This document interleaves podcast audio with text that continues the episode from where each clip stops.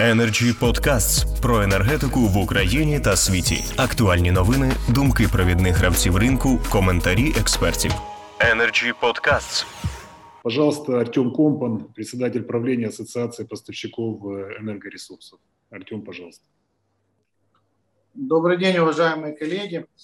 Мы уже много раз обсуждали с вами э, историю введения годового тарифа и считаем, что, наверное, для потребителя и для государства этот тариф является гарантией того, что потребитель будет защищен от э, ценовых колебаний на мировых рынках, а государство будет э, защищено с точки зрения того, что не будет социальных всплесков и дополнительных нагрузок на государственный бюджет в виде э, субсидий. Но данный тариф является очень сложным для поставщиков, потому что э, структурировать э, свою, свой портфель и свой продукт в виде годового тарифа очень сложно.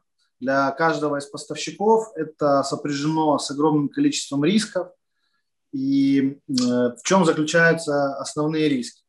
Э, первым из рисков является то, что потребитель имеет право выхода из годового тарифа и спокойного э, перехода к другому поставщику. То есть нет э, привязки потребителя к конкретному поставщику, и поставщику очень сложно спрогнозировать, сколько потребителей у него останется на этом годовом тарифе и сколько он сможет доподключить отдельно, а покупка ресурса под этот тариф требует э, очень четкого понимания объема для закупки товара в виде природного газа.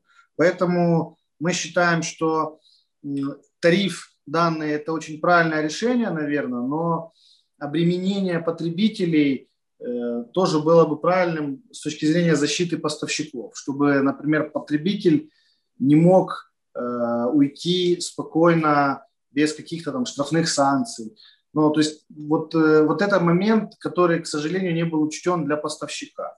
Но, тем не менее, я думаю, все познается в какой-то практической плоскости, поэтому будем стараться выполнять те задачи, которые поставило перед, нас, перед нами правительство, и стараться как-то структурировать эти продукты. Но, на наш взгляд, было бы еще э, комфортно не просто вводить газовый тариф на год, а все-таки, чтобы минимизировать нагрузку на потребителя по отопительному сезону и минимизировать нагрузку на поставщиков по структурированию продукта, сделать этот тариф не просто годовой с годовой ценой, а сделать, исходя из профиля потребителя, годовой тариф с ежемесячной оплатой по этому годовому тарифу. То есть это некая была бы абонплата каждого из потребителей. Тот потребитель, который определил для себя путь и работу с поставщиком в виде э, годового тарифа, платит ежемесячную абонплату, исходя из своего профиля потребления аналогичного периода.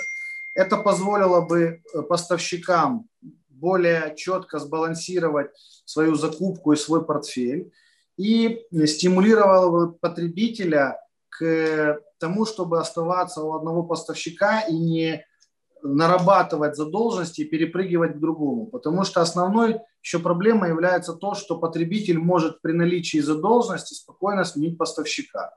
К сожалению, сейчас очень сложно э, очень сложно работать с потребителями в части сбора денежных средств, так как сейчас и ковидная ситуация, и нету возможности э, юридической обременять э, должников и собирать с них деньги. Поэтому вот если бы учли бы эти факторы, наверное, бы это было бы более комфортно для каждого из поставщиков. Вот наше мнение как ассоциации. Мы очень долго обсуждали это с нашими членами ассоциации, пытались анализировать, как это работает в европейских странах. Э, делали очень много аналитики э, и все-таки пришли к тому, что годовой продукт – это важно, это нужно, так как э, все-таки население инертно с точки зрения перебора и выбора поставщика нового. Но тем не менее должны быть какие-то сдерживающие факторы, которые позволяют поставщикам чувствовать защищенность. Потому что в той конструкции, которая есть сейчас, на наш взгляд, очень малое количество поставщиков э, захочет дальше продолжать работать с конечным потребителем физлицами. Во-первых, из-за того, что государство ввело некую регуляцию на февраль, на март, как мы знаем. Energy Club. Пряма комунікація енергії.